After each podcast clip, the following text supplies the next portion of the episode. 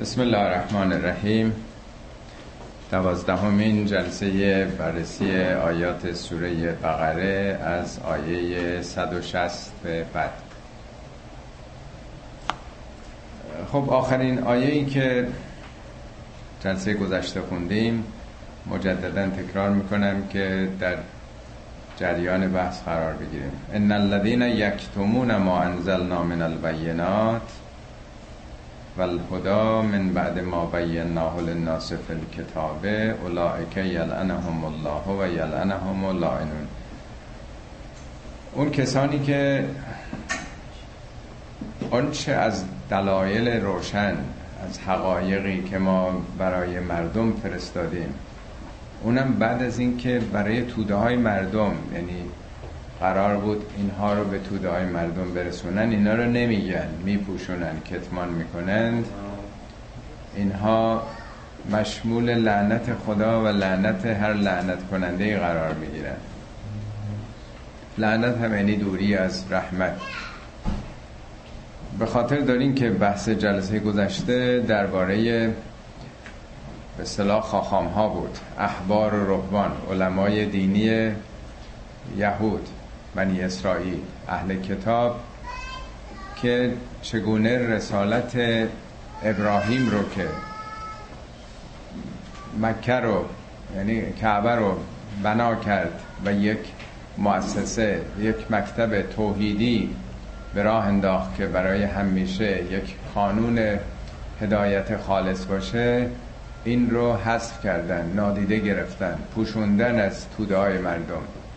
در حالی که باید مردم میفهمیدن که چنین مکتب توحیدی بنا شده.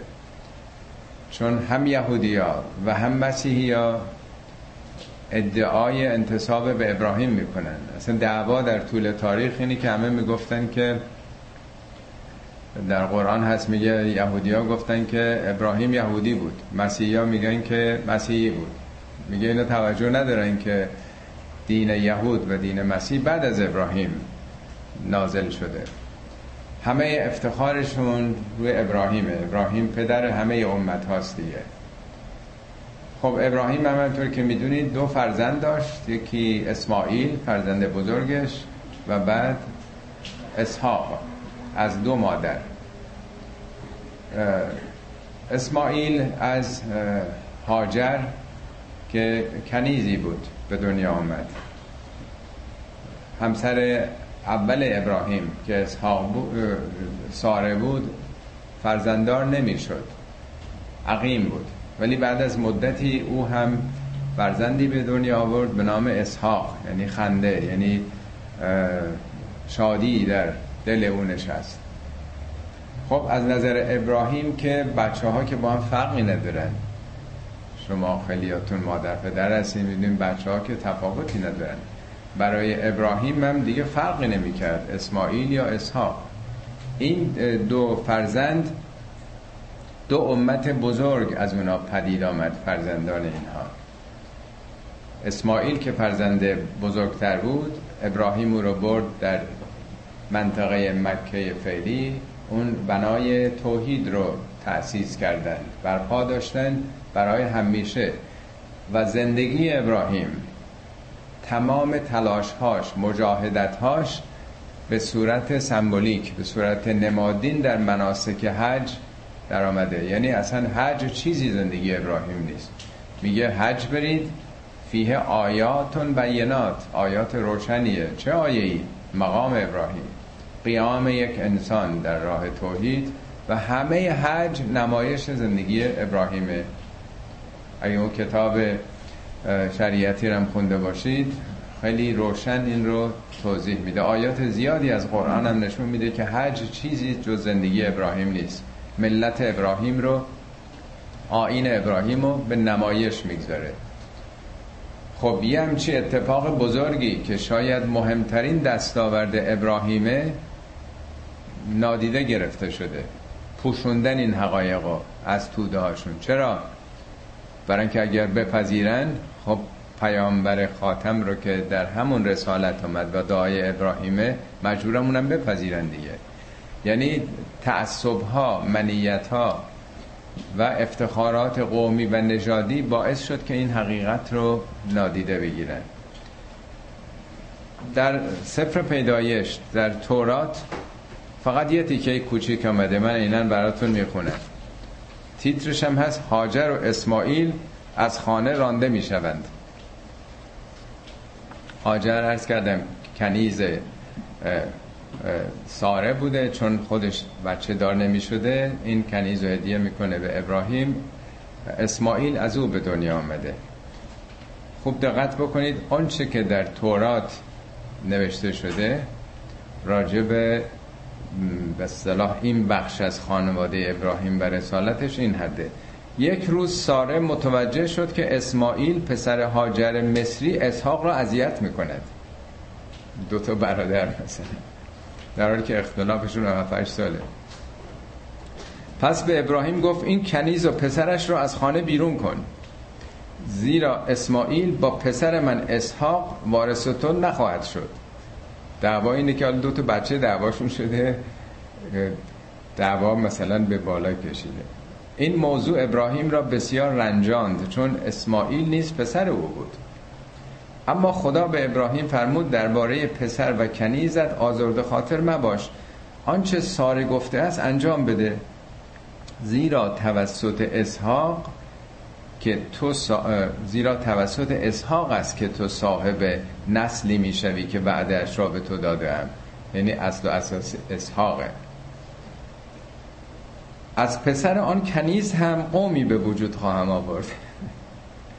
ببینید اختلاف طبقات که از کنیز و آزاده. چون او نیز پسر توست. همین چون پسر توست. پس ابراهیم صبح زود برخاست و نان و مشکی پر از آب برداشت و بر دوش هاجر گذاشت و او را با پسر روانه ساخت. مقداری نون و آب که بفرمایید شما. هاجر به بیابان بئر شبع رفت و در آنجا سرگردان شد. وقتی آب مشک تمام شد هاجر پسرش را زیر بوته ها گذاشت. و خود حدود صد متر دورتر از اون نشست و با خود گفت نمی‌خواهم ناظر مرگ فرزندم باشم و زار زار بگریست. آنگاه خدا به ناله های پسر توجه نمود و فرشته خدا از آسمان هاجر را ندا داده گفت ای هاجر چه شده است؟ نترس زیرا خدا ناله های پسرت را شنیده است. برو او را بردار و در آغوش بگیر. من قوم بزرگی از او به وجود خواهم آورد. سپس خدا چشمان هاجر را گشود و او چاه آبی در مقابل خود دید همین زمزم. پس به طرف چاه رفته مشک را پر از آب کرد و به پسرش نوشانید. و خدا با اسماعیل بود و او در بیابان فاران بزرگ شده در تیراندازی ماهر گشت و مادرش دختری از مصر برای او گرفت. That's it. همینه تمام این رسالت توحید و اینا. که به حال این تشنه بود و اینم داشت به این می‌رفت و آخرم این در تیراندازی ماهر گشت و یه زنم براش گرفتن. تمام شد. حالا از این تو دیگه چی در میاد؟ خدا می‌دونه. البته می‌دونین موسا که خب قرنها بعد از ابراهیم بوده. اینا رو دیگه رو همون قصه ها همینجوری نوشتن و بعد ماجرا هم حذف کردن.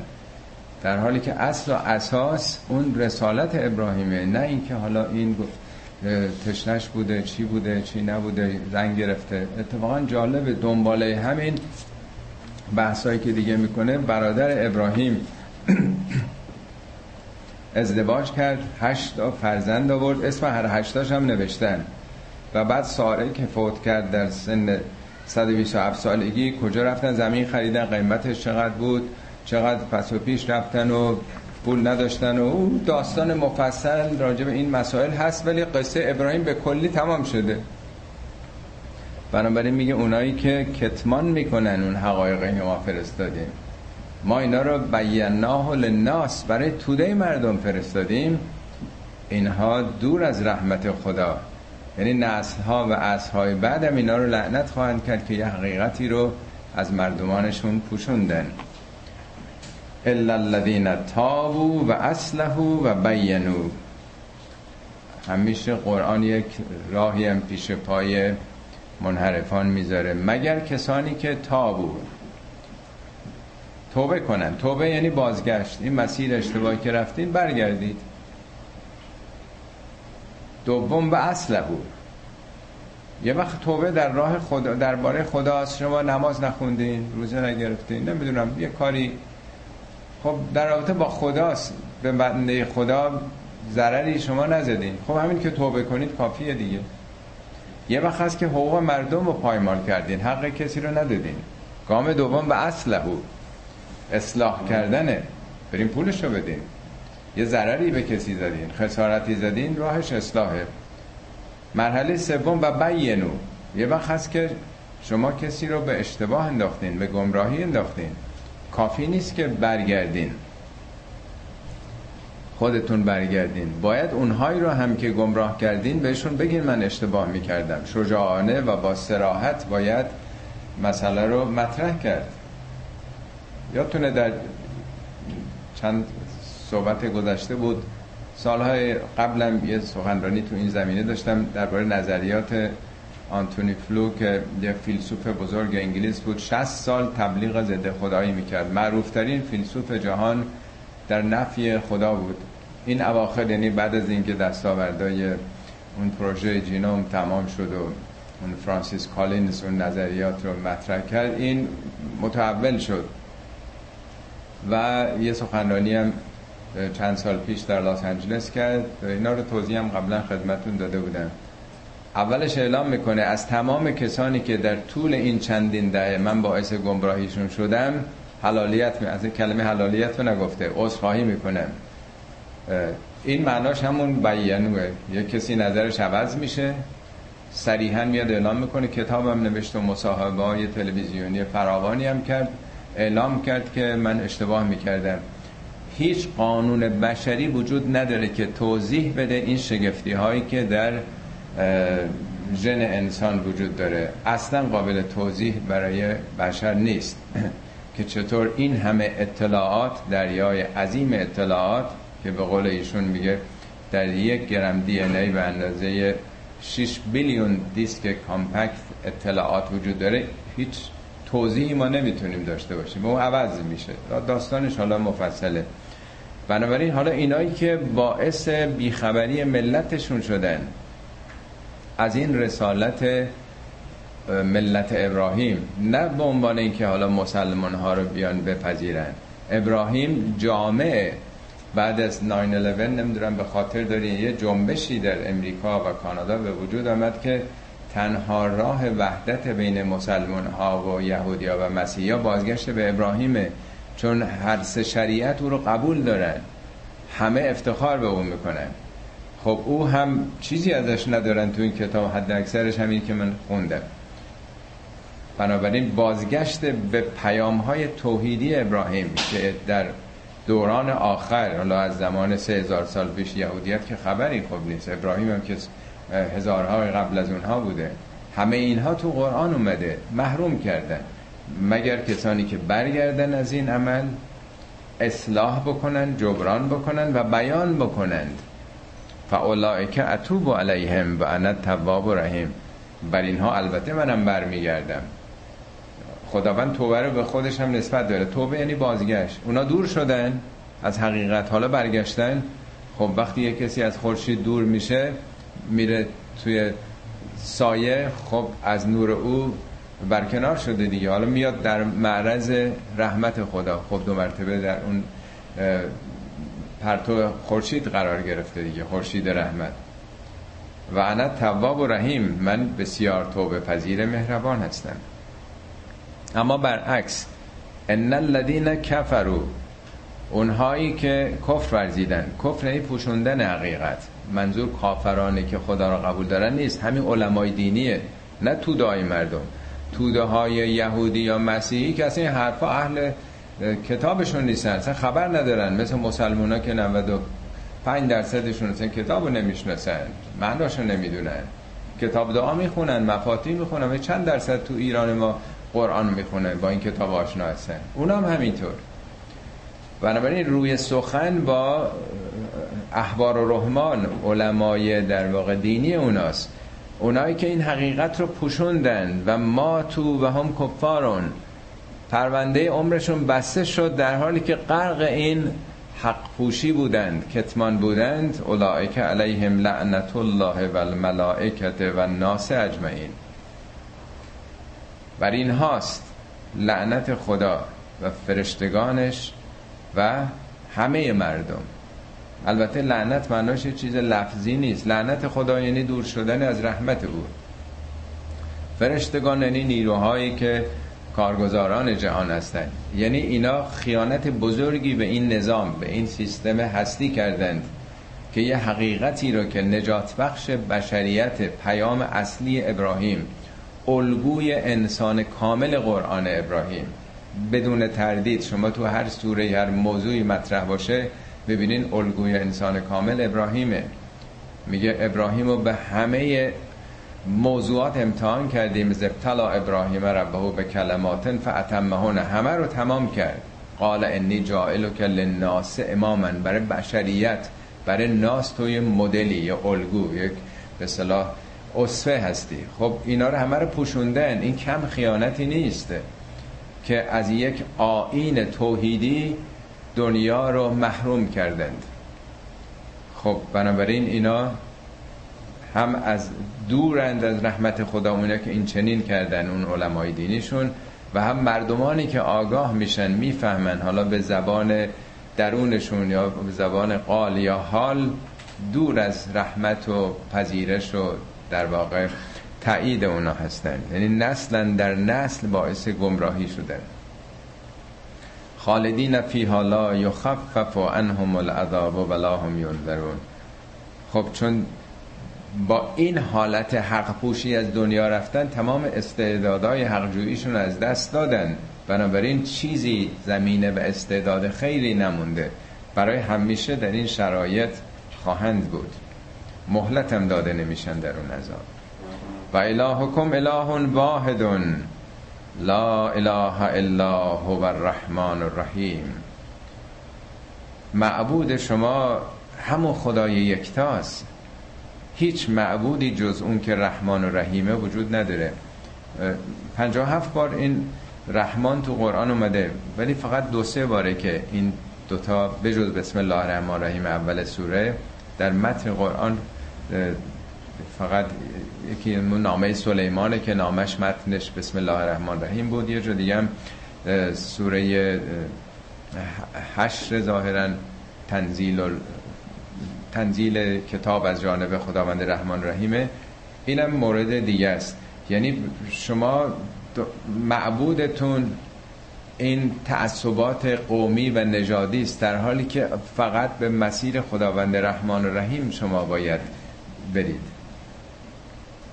آیه بعدیش برمیگرده به طبیعت آیات تکوینی. بارها عرض کردم که قرآن به ظاهر یک کتاب آشفته و مقشوشی میاد. دائما به نظر میاد از این شاخه به اون شاخه موضوعاتش عوض میشه. خیلی هم ایراد گرفتن که این چه کتابیه که همه چی توش قاطیه. ولی ما از اونجایی که بشر هستیم و عادت کردیم به کتاب هایی که درباره یه موضوع می‌خونیم. فرض کنید کتاب فیزیک می‌خونیم شیمی می‌خونیم ریاضیات می‌خونیم تاریخ می‌خونیم هر چی می‌خونیم راجع به یه موضوعه یا یه بخشی از اون موضوع هست. پراکنده سخن نمیگیم برای اینکه ما به مسائل به صورت جزنگری برخورد می‌کنیم.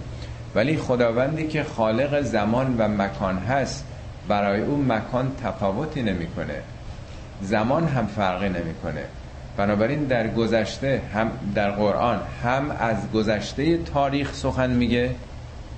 یعنی پیدایش جهان پیدایش امتها انبیا و هم از آینده بهشت و جهنمی که نیامده ولی به صورت واقعی انجام شده داره سخن میگه. چون فوق زمان خدا.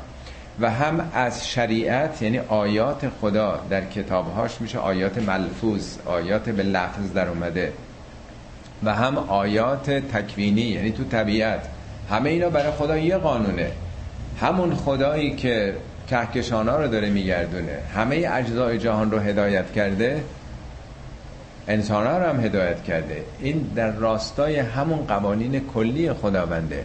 بنابراین قرآن موضوعات پنجگانه یک تقسیم یه روز کردم. هم گذشته است هم حال یعنی معاصرین پیامبر. هم آینده یعنی سه زمان گذشته حال آینده و هم شریعت و هم طبیعت. یعنی آیات هدایت در شریعت و هم آیات هدایتی که تو طبیعت وجود داره. گفتمان قرآن هم خدا نیست که تنها با ما سخن میگه. بعضی وقتا خدا با ما صحبت میگه به صورت متکلم وحده من. ولی شیش برابر این خدا میگه ما سیستم رو داره نشون میده. خیلی جاها ما با خدا داریم صحبت می‌کنیم. خیلی جاها خدا با پیامبرانه. خیلی جاها پیامبران با خدا هستن. خیلی جاها خدا با ابلیسه. یا ابلیس با خداست. یا ابلیس با فرشتگانه. فرشتگان با هم دیگه هستن. مثل یه نمایشنامه است که بازیگرای متعددی داره همه دارن نقش ایفا می‌کنن. بنابراین قرآن یه مخاطب هم نداره. بعضی وقتا به مؤمنینه بعضی وقتا به اهل کتاب داره سخن میگه. با شیطان میگه با فرشتگان میگه. مجموعه اینها که اصلا سابقه ای نداره در کتاب های بشری. اینی که میگه کسی نمی‌تونه مثل قرآن بیاره این همه تو قرآن تحدی کرده. اگر یک سورش هم بتونید بیارید میگه همه اون کسانی هم که می‌شناسین کارشناس ها هم دعوت بکنید ولی نتونستن به این سبک چیزی مطرح بکنن. چون کسی می‌تونه اینطور سخن بگه که فوق زمان و مکان باشه. همه اینا رو بتونه ببینه همه رو به هم وصل بکنه. حالا چون سخن از آیات خدا بود که پوشوندن اینجا حالا یه اشاره به یک سلسله آیات خدا در طبیعت می‌کنه. ان فی خلق السماوات والارض. ان تاکیده.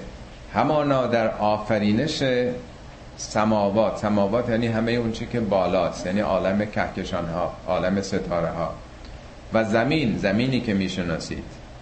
این یک. و اختلاف اللیل و النهار.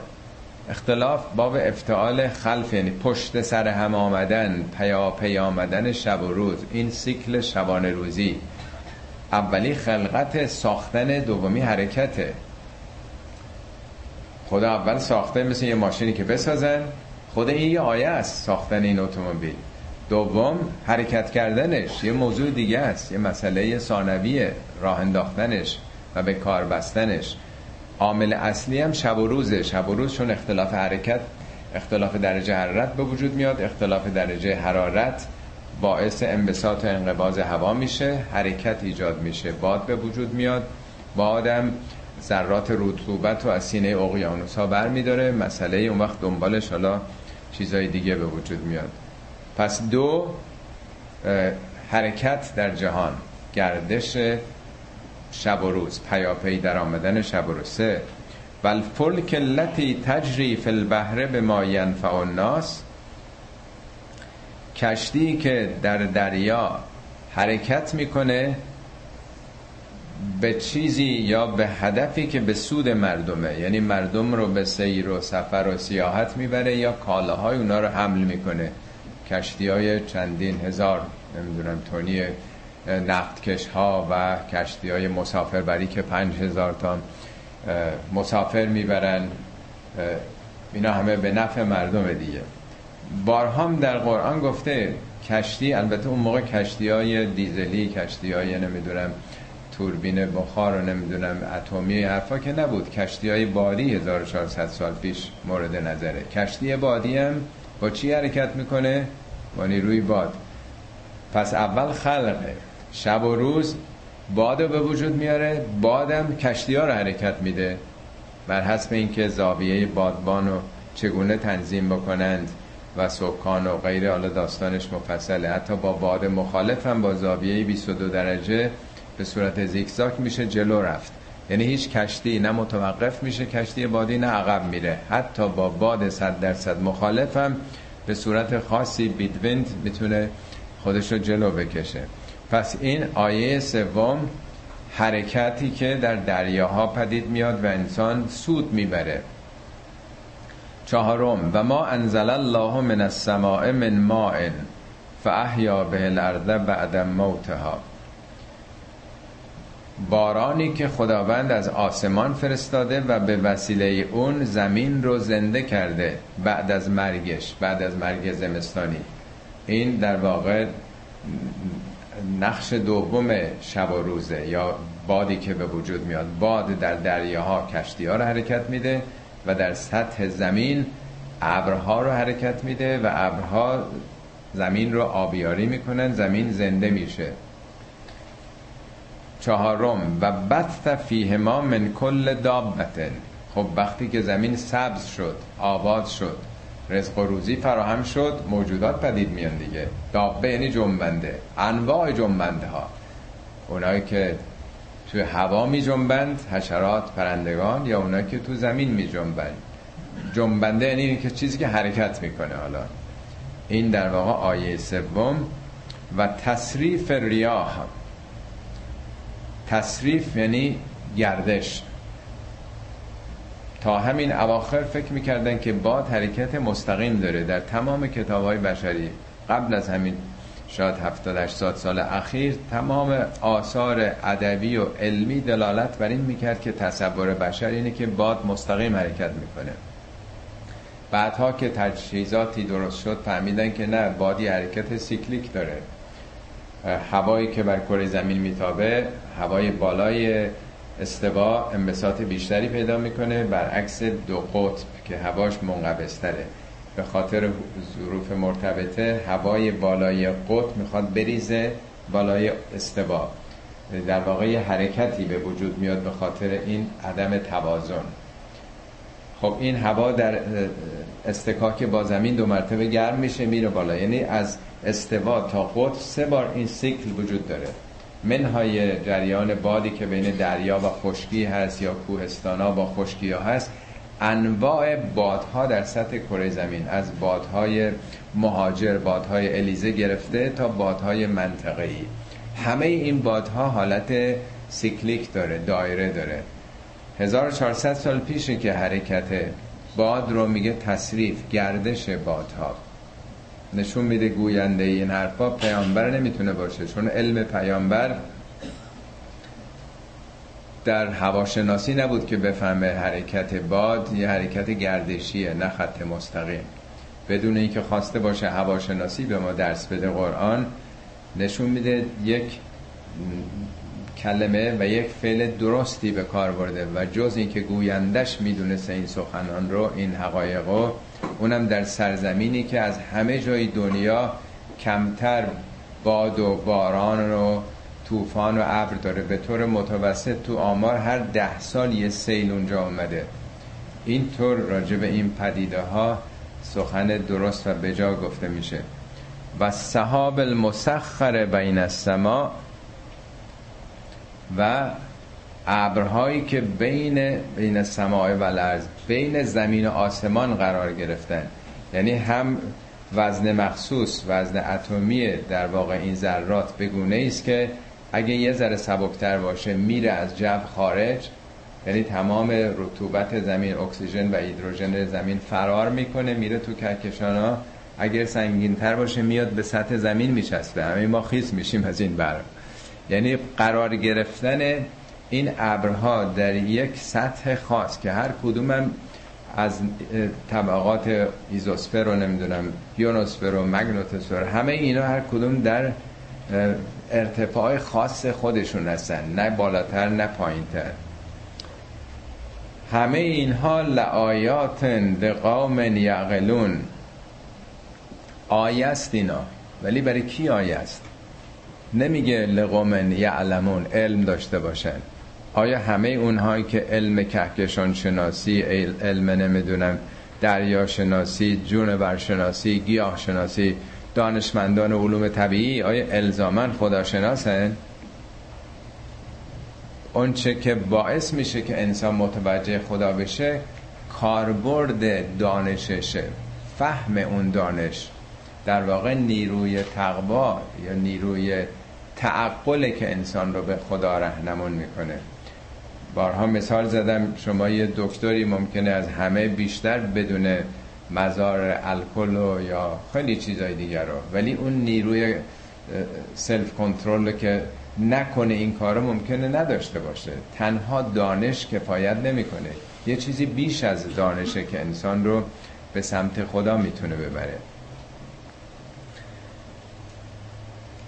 خب حالا دنبال این برمیگرده به اصل مطلب. این وسط یک جمله معترضه ای قرآنی کشه. میاره که ذهن ما رو از اون بحثای اختلافی ببره در حقیقت جهان هستی و آیات خدا در نظام کلان به جایی که تو ذره ما بمونیم. برمیگرده به اصل مطلب. و من الناس من یتخذ من دون الله اندادن من الناس. بعضی از مردم یتخذ من دون الله اندادن. من دون الله نه اینکه به جای خدا به غیر خدا. دون یعنی پایینتر. مثل دنیا که پایینتر دیگه نیست؟ دون. یعنی پایینتر از خدا. نه اینکه خدا رو قبول ندارن خدا رو قبول داره.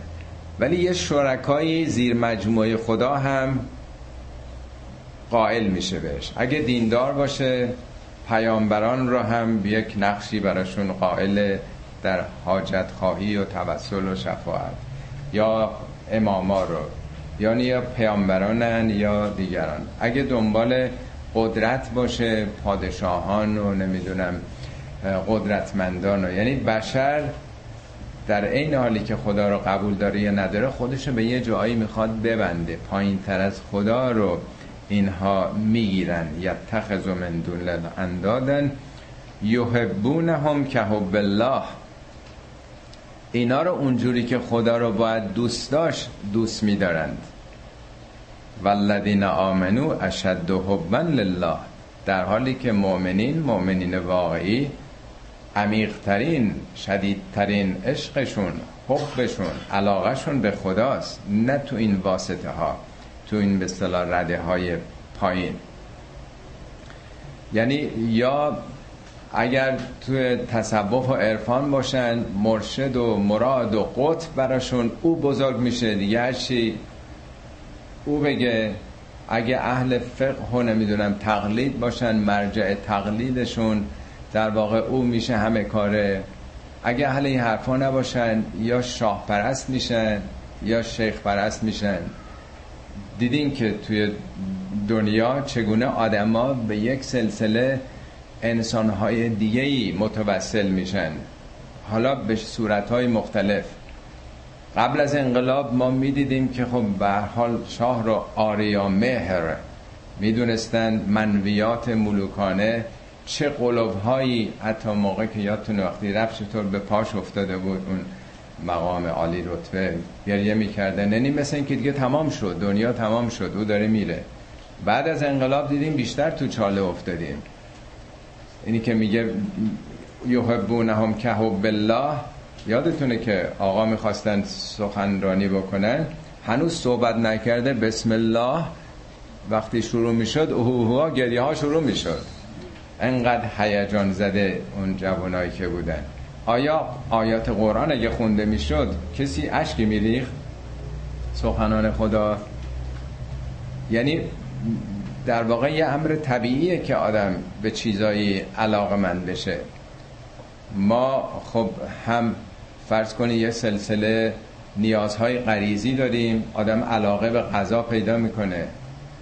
نیاز به همسر داریم علاقه آدم به همسرش پیدا می‌کنه. نیاز به خانه مسکن. آدم علاقه به همسایه ها پیدا می‌کنه به همشهریاش پیدا می‌کنه به وطنش پیدا می‌کنه. همه اینا طبیعیه. یا به قهرمانان. حالا قهرمانان در هنر هستن. هنرمندان چقدر علاقه آدم پیدا می‌کنه. قهرمانان ورزشی هستن. این همه توجهات و مسابقاتی که حالا چه بسکتبال چه فوتبال همه جای دنیا. چقدر دلها رو جذب می‌کنن قهرمان ها یا قهرمان های سیاسی علاقه که به مصدق مثلا ملت ما داره. نیست؟ قهرمانانی که نمی‌دونم در سیاستن قهرمانان ملی. بنابراین ما یک سلسله علائقی پیدا می‌کنیم. آنچه که مهمه خدا نمی‌خواد اینا رو نحی بکنه نفی بکنه. اینا طبیعیه. علاقه به پیامبر به اهل بیت پیامبر. مشکل کجاست؟ مشکل اینه که اونا جای خدا رو اگر متوجه نباشه می‌گیرن. به قول تامس آکویناس اون فیلسوف و الهیدان معروف مسیحا که تا همین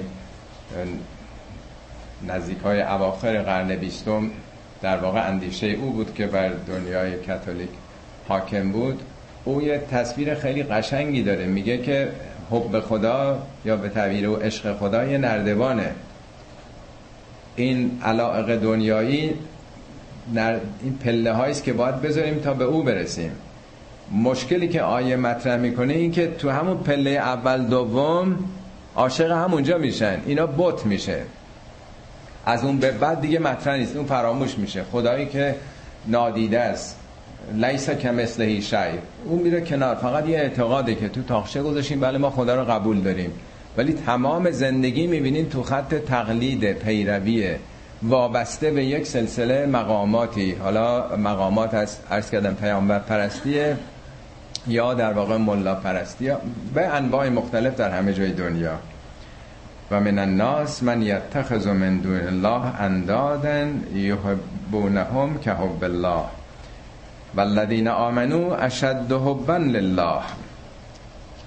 ولو یر الذین ظلموا ای کاش می‌دیدی اینا رو.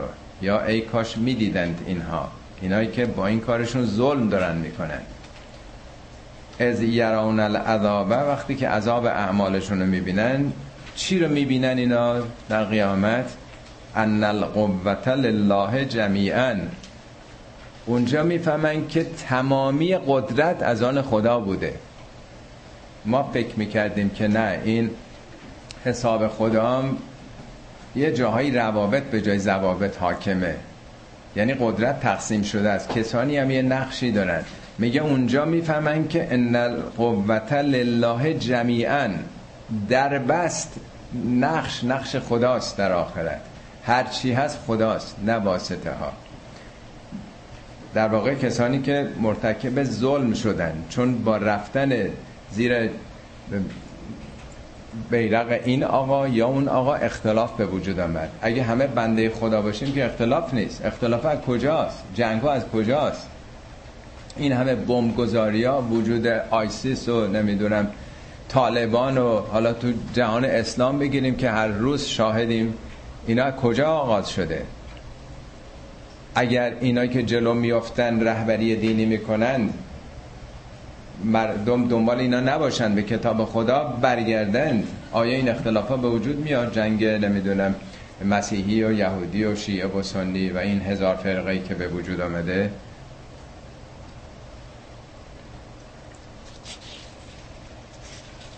و ان الله شدید العذاب. عذاب خدا برای کسانی که اینطور تفرقه و دشمنی انداختن و جامعه ها رو به این وضع کشیدن عذاب اعمالشون رو خواهند داشت. استبر الذین تبعوا من الذین تبعوا از یعنی به یاد بیار به خاطر بیار. روزی خواهد رسید اون کسانی که مورد پیروی قرار گرفتن. این سران و بزرگان دینی اینا که تو جامعه رهبری مردم رو به عهده دارن. من الذین تبعوا از اونایی که مقلدشون بودن پیروشون بودن دنبال روشون بودن تبری می جوین تبری ترجمه می‌کنن بیزاری ولی بیزاری خیلی چیز درستی نیست. تبری یعنی مثل براعت. میگن فلانی تبرئه شد تو دادگاه. براعت یافت. از فلان مرض بری شد. نه ما نیستیم ما کاری به اینا نداریم. اینا دنبال ما آمدن. یعنی می‌خوان حسابشون رو جدا بکنن. به ما ربطی نداره اینا گمراه شدن. پدر مردم رو در آوردن. گمگذاری کردن. چه چه کار کردن. و رعب العذاب و تقطعت بهم الاسباب. اسباب یعنی همین خود اسباب جمع سببه. سبب یعنی تناب یعنی واسطه یعنی پارتی یعنی پیوندهای دنیایی. تو دنیای شبکه است به هم بسلن آدما می‌خوان خودشون رو به قدرت ببندن. حالا به یه نحوی دیگه. قبل از انقلاب یه عده‌ای می‌خواستن به یه نحوی به ساواک خودشون رو بس بکنن کسی دیگه نتونه. حالا یا میرن توی اطلاعات و نمی‌دونم بسیج و سپاه و یه جای دیگه. قدرت دیگه شوخی نیست. هر چی خودمون رو به منشه قدرت نزدیک بکنیم دیگه هم نون طرف تو روغن میفته هم کسی نمی‌تونه بهش بگه بالا چشمت ابروه اونجا آیات زیادی در قرآن شاید بیش از 7 ده مورد تو قرآن دعوا و مخاسمه مستضعفین و مستکبرین تابعین و مطبوعین رؤسا و مرعوسین یا اینجا کسانی که تبعیت کردن و تبعیت شدن. میگه اونجا به جون هم خواهند افتاد. می‌خوان به گردن هم بندازن. دیگه این روابط هم بریده. اونجا فکر می‌کرد که اگر من مثلا فلان کار بکنم اینا به دادم می‌رسن. اونجا می‌فهمه نخیر همه این واسطه ها بریده پارتی هم اونجا کار نمی‌کنه. و قال الذین تبعوا. وقتی که اون رهبرای دینی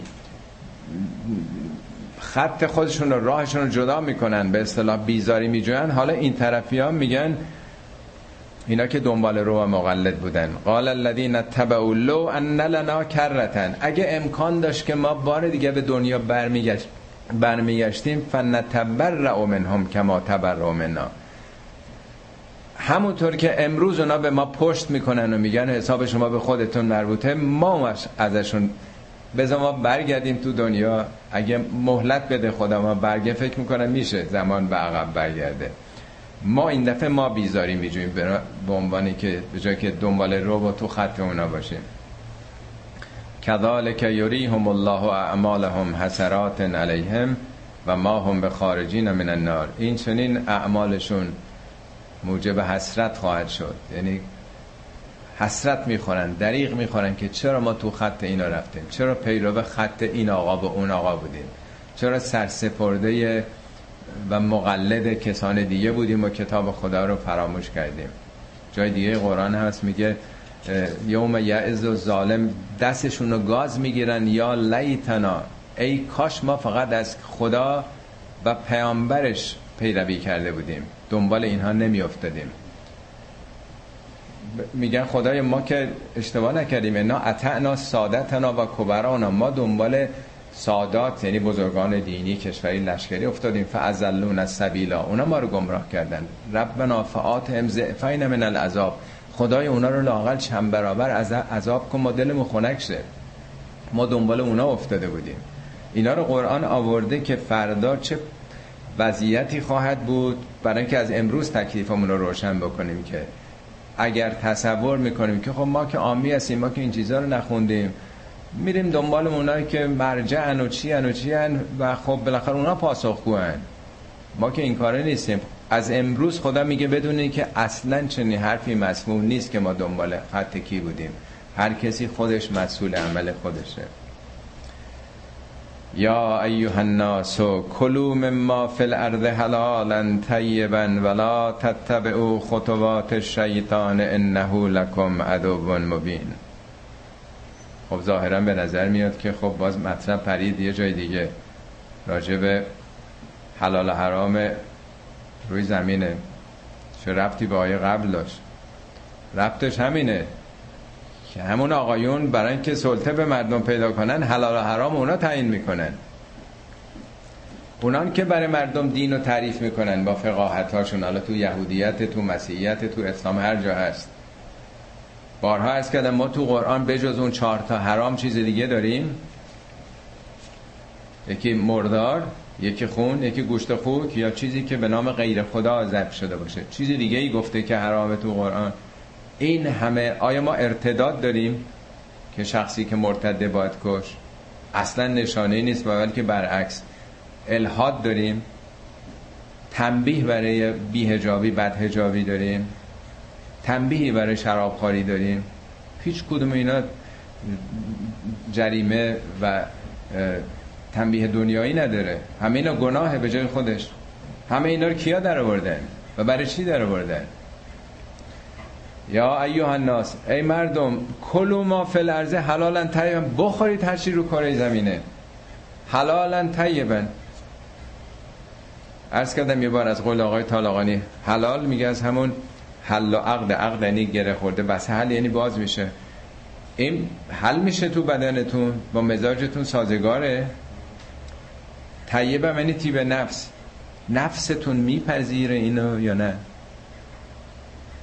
یه معیار کلی داده به خود بشر عقل بشر تشخیص تو قرآن. چیزی دیگه نگفته چی حرامه چی حلاله. از کجا آمده اینها اونم رو کره زمین دریا هوا.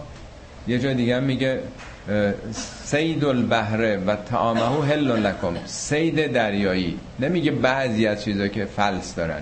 سید دریا و خوردنش برای شما حلاله.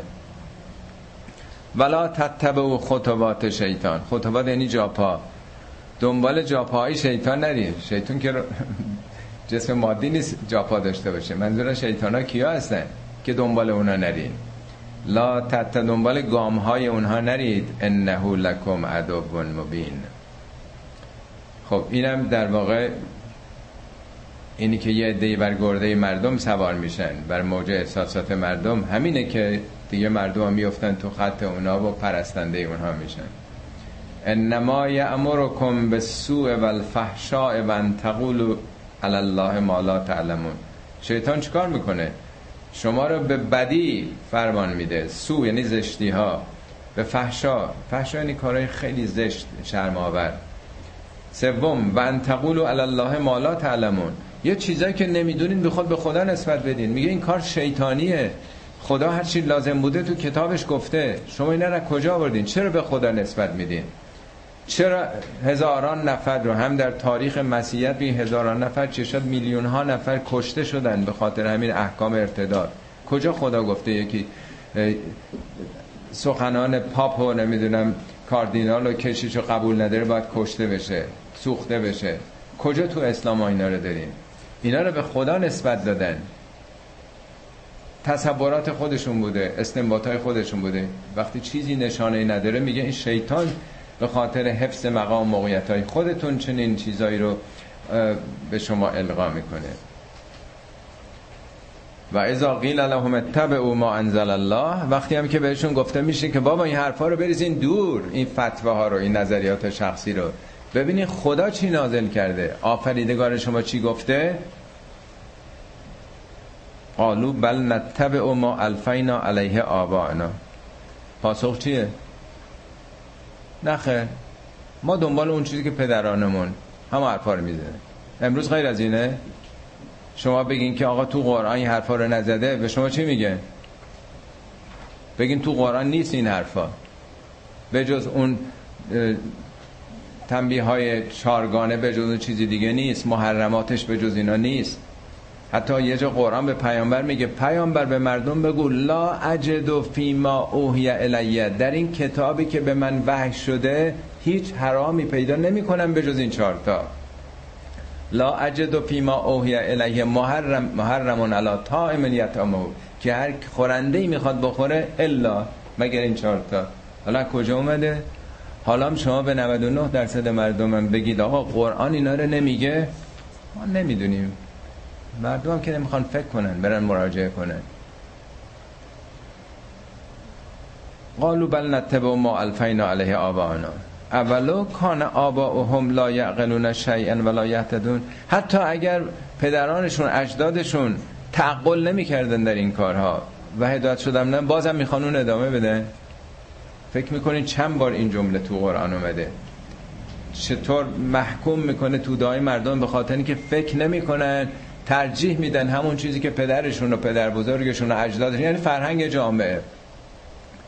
تو این کلیسایی که رفتیم تو این نمی‌دونم سنگاهی که رفتیم تو این مسجد رو نمی‌دونم حسین کف اینجوری گفتن دیگه به ما دیگه. گفتن. همه هم حواله میدیم به گذشتگان. از این روشنتر می‌خواین قرآن گفته باشه؟ آیا غیر از این پاسخ شما می‌گیرید اگه بگید به اکثریت مطلق مردم؟ چرا اینجوره؟ آیه بعدیش. نشون میده چرا بی تاثیره مثل الذین کفرو اونایی که حقایق میپوشونن نادیده می‌گیرن. که مثل الذی ینعق بما لا یسمع الا دعاء و نداء مثال چوپان در واقع می‌زنه. چوپان هی هی می‌کنه دیگه به گوسفنداش نیست؟ گوسفندا چیزی می‌فهمن؟ فقط یه صوتی یا آوای ندایی میشنوه.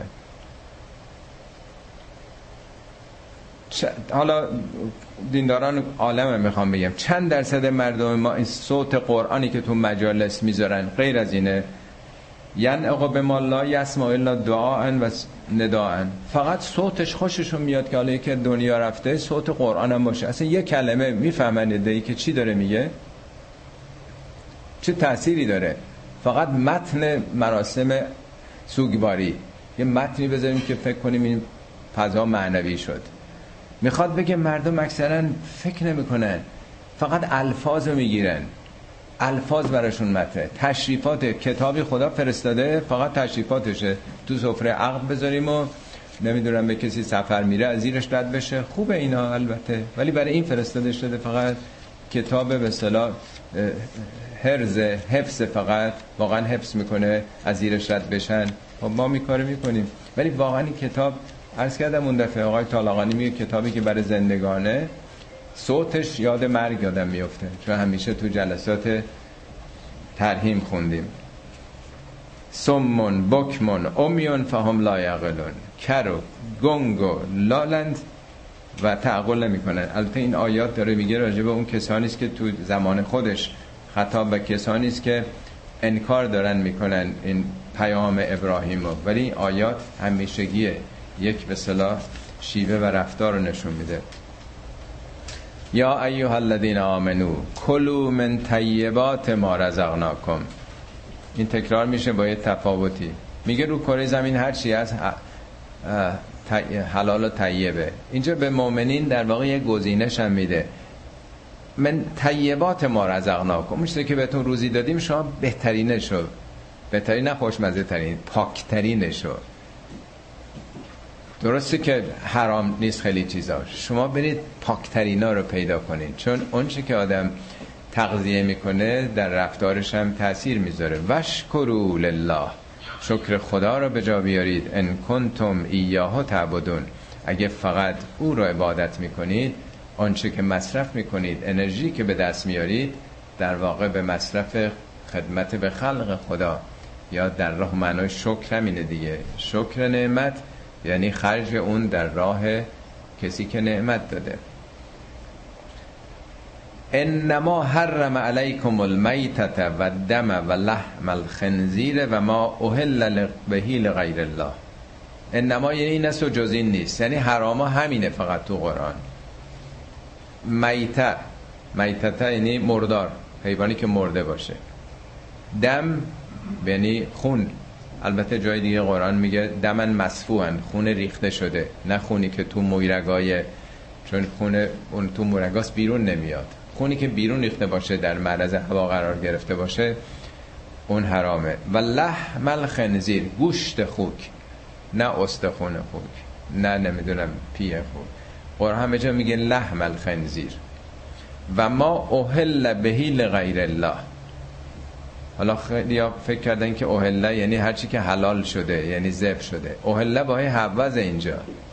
اوهله یعنی هل هل کردن صدا رو بلند کردن. اون موقع وقتی می‌خواستن پیش بوتها در آستانه بوتها یه حیوانی رو بکشن هل هله می‌کردن به نام اون بوت مثلا. زمان پیامبر عرض می‌کنم. در پیش مقامات و مسئولین هم وقتی یه گاو گوسن می‌کشن به افتخار او کف می‌زنن همه یعنی صدایی بلند میشه که به افتخار این آقا که حالا وزیر و وکیل شده. چیزی که کردیتش به غیر خدا داده بشه. جان یک موجودی که خدا آفریده گرفته میشه ولی توده های مردم که می‌خوان این گوشت بخورن به حساب کی می‌ذارن؟ اونی که نامش برده شده.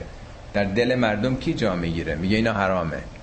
اصلا صحبت زبه شرعی نیست. صحبت اینی که این قربانی به حساب کی داره گذاشته میشه. با وجود این فمن استر اگه کسی در استرار قرار بگیره غیر باغن. یعنی گرسنه است. بدون اینکه خواسته باشه بگه خب حالا که من گرسنم می‌تونم بخورم بذار یه کباب مثلا گوشت خوک بخورم. نه در حد صد جور. ولا آدن از اون حدم تجاوز نکنه تعدی نکنه. فقط در حد در واقع جلوی گرسنگیش بگیره. فلا اثم علیه این گناهی نداره. ان الله غفور رحیم.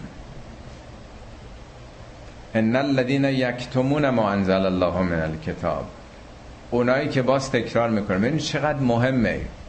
چیزایی که خدا میگه اینا رو باید بگن اونایی که عالم دینن چرا نمیگن به مردم؟ چرا یه حرفای دیگه می‌زنن؟ چرا از خودشون چیزایی در آوردن؟ اونایی که میپوشونن این حقایقا ان الذين یکتمون ما انزل الله من الكتاب کتاب یعنی قوانین یعنی احکام نظامات نه کتاب به من این کتاب. و یشترون بهی ثمنا قلیلا. ارزون میفروشن. کتاب خدا رو میفروشن برای اینکه اگه بگن به قول مرحوم متحری می‌گفت که مردم فکر می‌کنن که اونا مقلد ما ما مقلد مردمیم. روحانیت مقلد مردمه. چون نمیگن یه حرفایی که مردم دوست ندارن.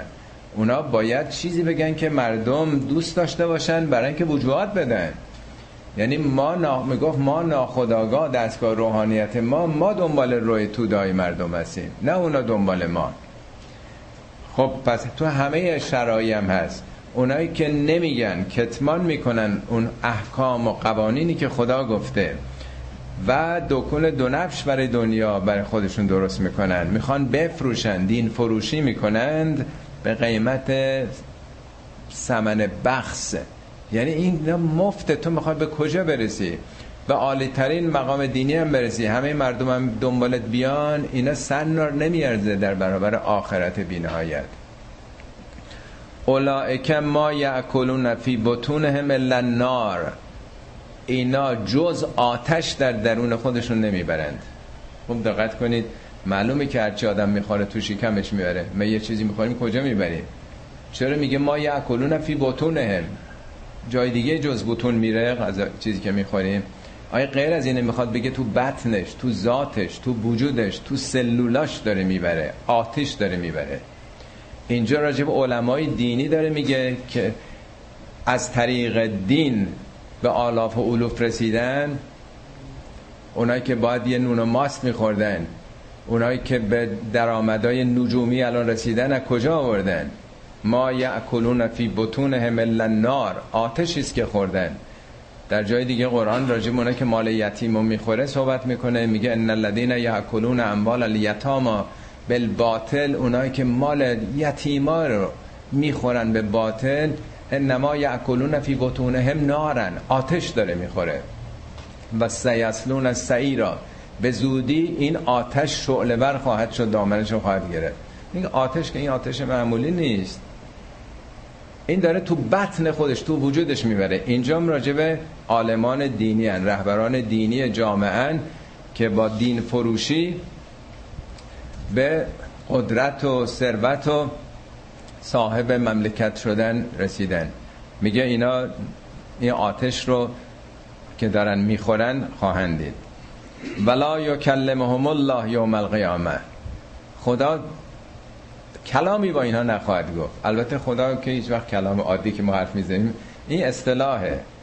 شما با یکی قهر باشید یه اصطلاحی داره تو فارسی البته اصطلاح قشنگی نیست. میگن محل سگ هم بهش نمی‌ذاره. سگ حیوان شریفیه. ولی تو فارسی نمودار اینه که من اصلا حاضر نیستم یه کلمه باشون بگم. خدا اینایی که ادعا می‌کردن رهبران دینی هستند کوچکترین سخنی با اینا نخواهد گفت. نهایت بیعتنایی بلا یوزکی هم پاکشون هم نمی‌کنه. در همون نجاست دنیا پرستیشون خواهند بود در آخرت. ولهم عذاب علیم. عذاب علیمی خواهند داشت. اولئک الذین اشتروا الضلالة بالهدى. اینا کسانی هستن که گمراهی رو به هدایت فروختن. یعنی هدایت رو فروختن دینشون رو فروختن برای یک کالای دنیا یک گمراهی. والعذاب بالمغفره به جای که استغفار بکنن برگردن عذاب رو خریدند فما اسبرهم علی النار. عجب مقاومن در برابر آتش.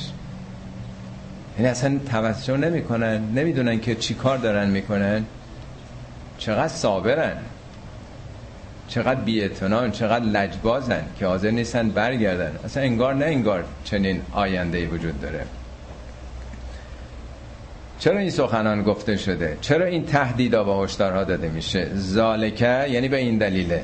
زالکه به ان الله نزل الکتاب بالحق. برای اینکه خدا کتاب که بی دلیل نفرستاده. خدا یک کتابی فرستاده کتاب راهنمای عمل قوانین نظامات تو اینه. برای اینکه نریم دنبال انسانهایی مثل خودمون. و ان الذين اختلفوا فی الكتاب لفی شقاق بعید. اونایی که به جای که دنبال کتاب برن افتادن دنبال این پیرو این آقاست. این رساله رو می‌خواد بخونه این دنبال اونه این دنبال اینه. شما تو هر کدوم از این اماکن متبرکه بریم موقع مغرب نگاه کنی هر گوشه زیر هر کدوم از این ایبونا یه نفر داره نماز جماعت می‌خونه با مریدان خودش. تو یه محل. برین قوم برین عبدالعظیم برین مشهد بریم غروب ببینین که چه خبره. اختلاف وجود میاد دیگه. ان الذين اختلفوا فی الكتاب برداشتا مختلف میشه. توجیه افکار و نظریات خودشون. اینا شقه می‌کنن جامعه رو. شقه دوری هم می‌کنن. ان الذين اختلفوا فی الكتاب لفی شقاق بعید. شقاق یعنی ستیز و جدایی و تفرقه تو جامعه. صحبت بنده نه مربوط به امروز ماست نه مربوط شیعه است تنها نه مربوط به مسلمان است. این داستان پیروان شریعت هاست که از اون خداپرستی خالص همه منحرف میشیم. نتیجهش هم داریم میچشیم. و ظاهرا در این روزگار می‌بینیم که به نظر میاد ما مسلمان ها بیشتر تو این دام افتادیم و بیشتر به این بدبختی بشرپرستی و بودسازی گرفتار شدیم. انشالله که خداوند به دادمون برسه دلمون رو روشن بکنه به ما همت بده که فکر بکنیم از تقلید اون چیزی که هست برگردیم به اینکه کتاب خدا چی میگه. خیلی ممنون.